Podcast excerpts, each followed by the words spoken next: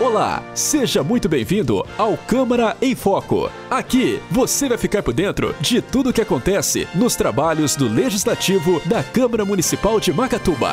A 34ª Sessão Legislativa da Câmara Municipal de Macatuba, que ocorreu no dia 21 de outubro, teve como foco a sinalização da curva da Tinisca.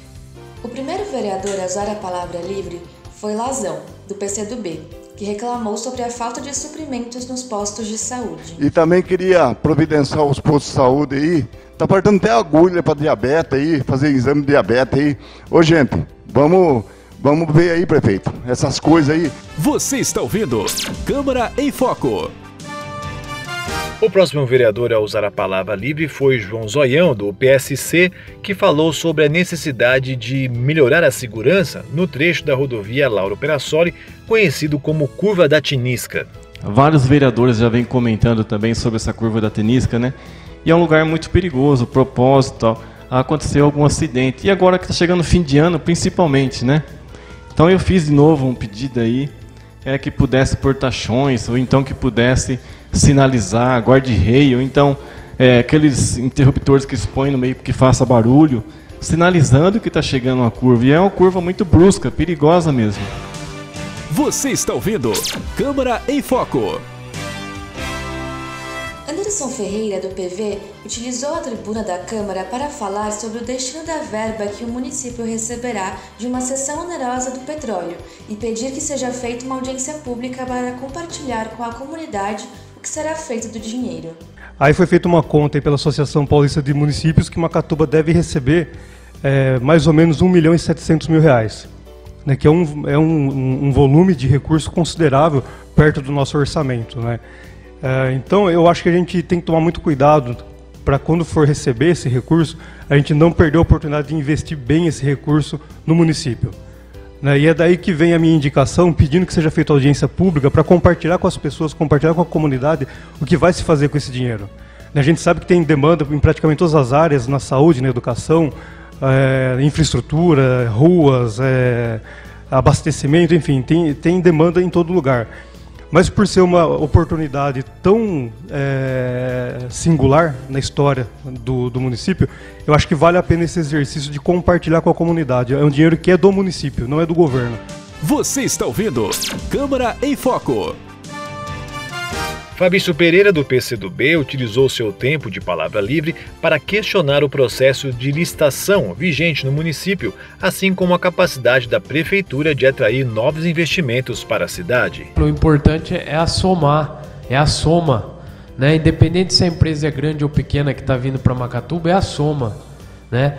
Nós sempre falamos aqui da Bracel, realmente que é uma empresa que veio, que mudou aqui o desenvolvimento e creio que vai mudar ainda mais na nossa cidade de Lençóis Paulista, mas ainda eu, eu acho que falta algo, eu acho que falta um pouco mais na nossa parte. E, e enfim, gente, você frisou bem como a gente já falou aqui também, são empregos temporários, né? Nós temos que aproveitar esse momento e muito. Não aproveitando tudo, não podendo sugar tudo que se pode, depois vai ficar os empregos fixos, né? É, que não vai ser todo esse exagero que está sendo hoje na, na obra toda. Então isso é preocupação nossa. Então, em vez de a gente tem que somar e não perder.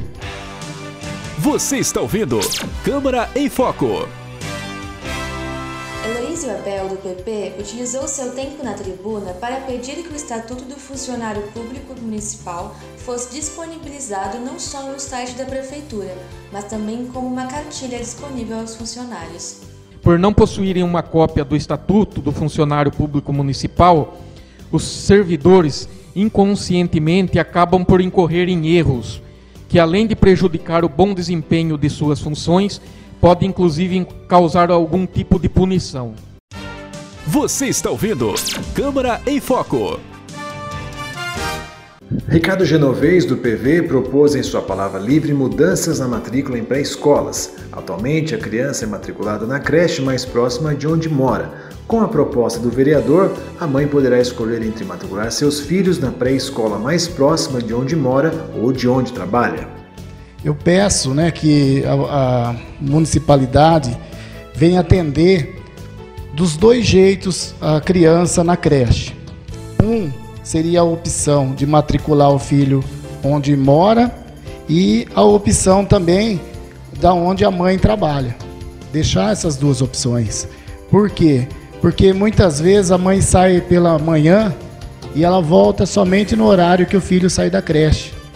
Então, muitas vezes não dá tempo dela levar para pegar o ônibus e fazer é, tudo isso antes de, de, né, de trabalhar. Você está ouvindo Câmara em Foco.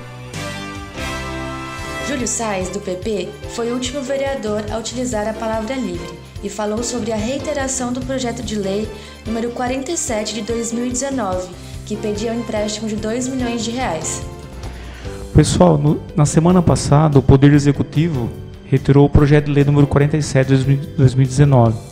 É o projeto que autoriza a realização de operação de crédito e abertura de créditos adicionais, suplementares da outras providências. Esse projeto era um projeto para fazer um empréstimo no valor de 2 milhões para ser feito o poço nos altos da cidade. Ele foi retirado. Não tem um motivo, mas ele foi retirado, só para estar avisando os senhores. Você está ouvindo Câmara em Foco. Ao final da sessão, foram aprovados em única votação os pedidos de informação de número 54, referente ao transporte gratuito, 55 sobre o Fundo Direito de Crianças e Adolescentes, 56 sobre matrículas em creches e 57 sobre o impacto da reforma da Previdência nos servidores municipais prestes a se aposentar. O projeto de lei número 54, que institui o Programa de Prevenção e Combate ao Suicídio no município, também foi aprovado em primeira votação.